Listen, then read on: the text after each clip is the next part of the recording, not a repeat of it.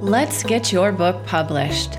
Sharing the truth while giving you tips, tricks, and secrets about the publishing industry with your host, Nicole Gabriel.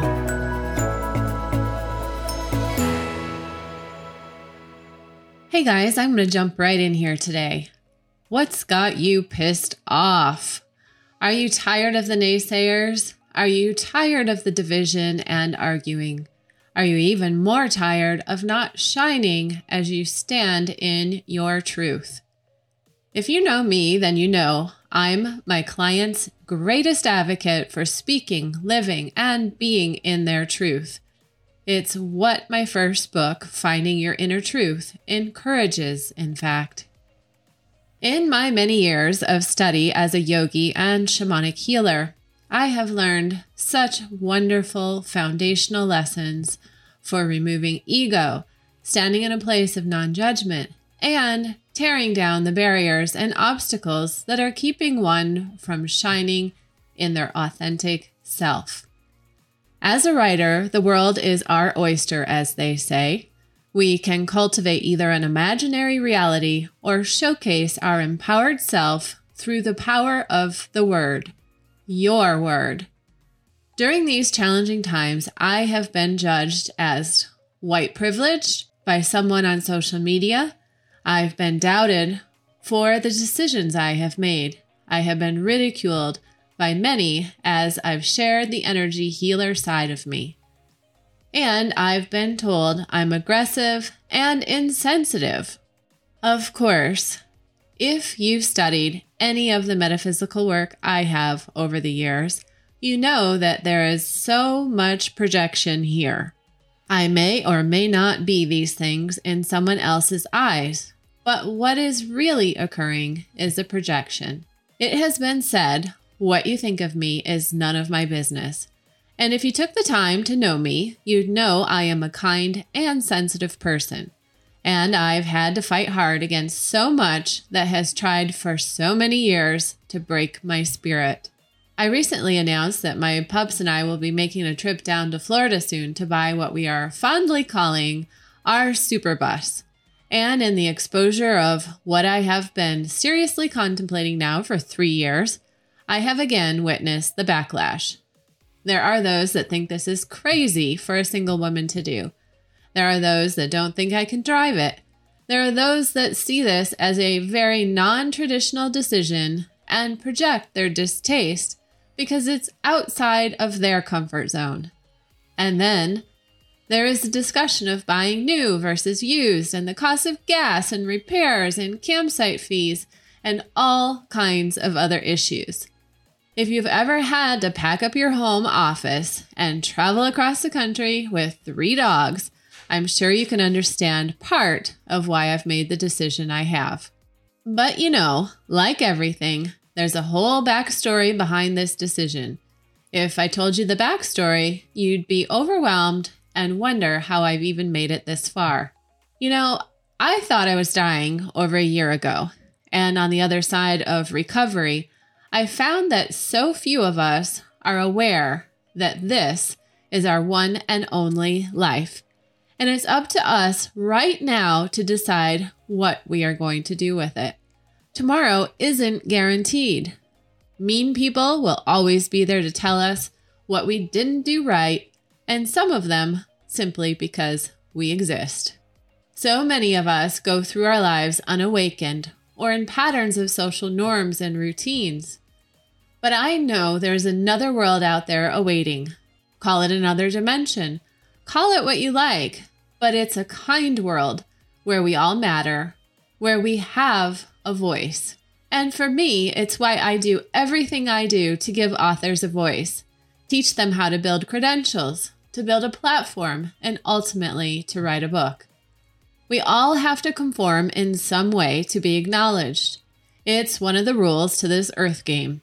I personally have conquered death, overcome infidelity, risen above oppressive views, survived bullying, and found a way to create a relatively balanced life, living with severe health challenges that sometimes find me flat on my back for a good portion of the day.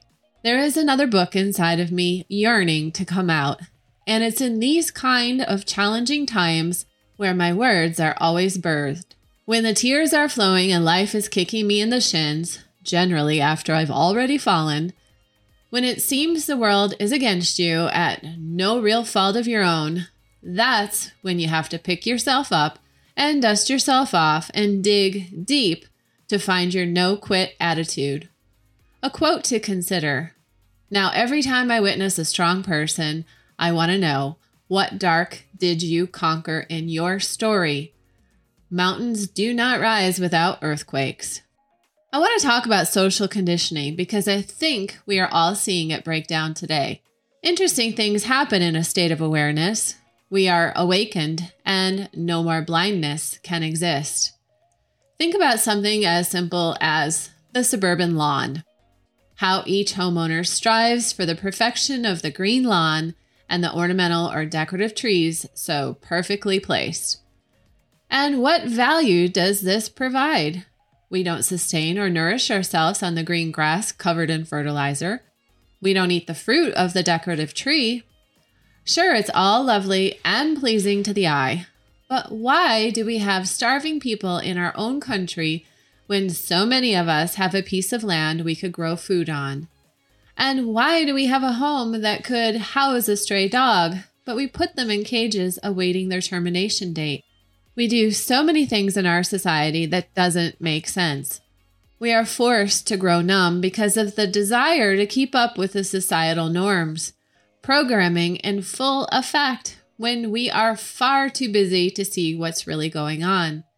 You see, it's the visionary thinker, the seer, the artist, the author that observes and asks questions. For me, for example, why do people see it okay to buy a fancy car or expensive SUV but for a few dollars more, one could buy an RV.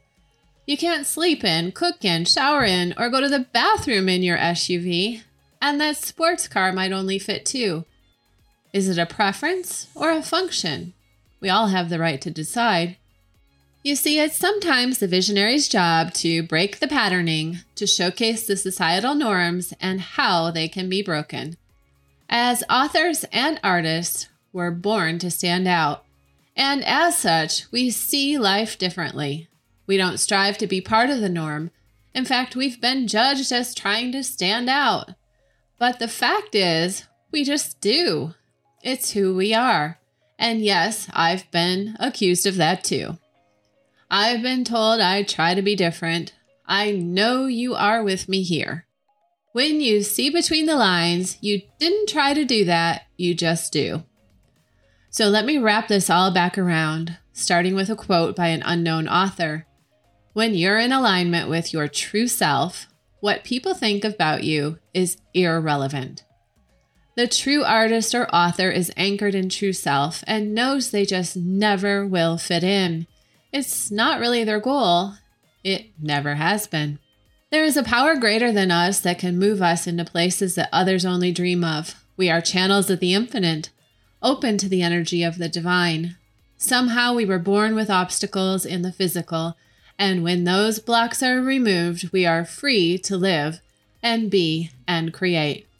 What flows through us is what others become numb to. Societal programming and behavior that creates distancing and separation from anyone outside the parameters of the so called norm are breaking down. We all have a purpose and a voice and a reason for being. The radical light warriors can see through the paradigm and they are breaking it down. The framework filled with basic assumptions, ways of thinking, and methodology that are commonly accepted are being challenged. We are all riding a huge wave of change on our planet, but it's the writers and artists of these times that observe and capture these moments in history. For God's sake, who else would if they are all asleep?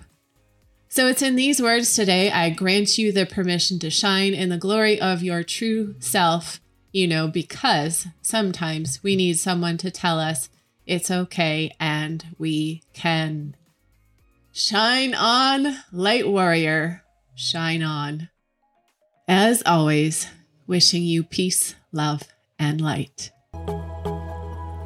Check out our online book publishing program, join our email list, or earn a great income by signing up for our affiliate referral program over on our Let's Get Your Book Published.com page.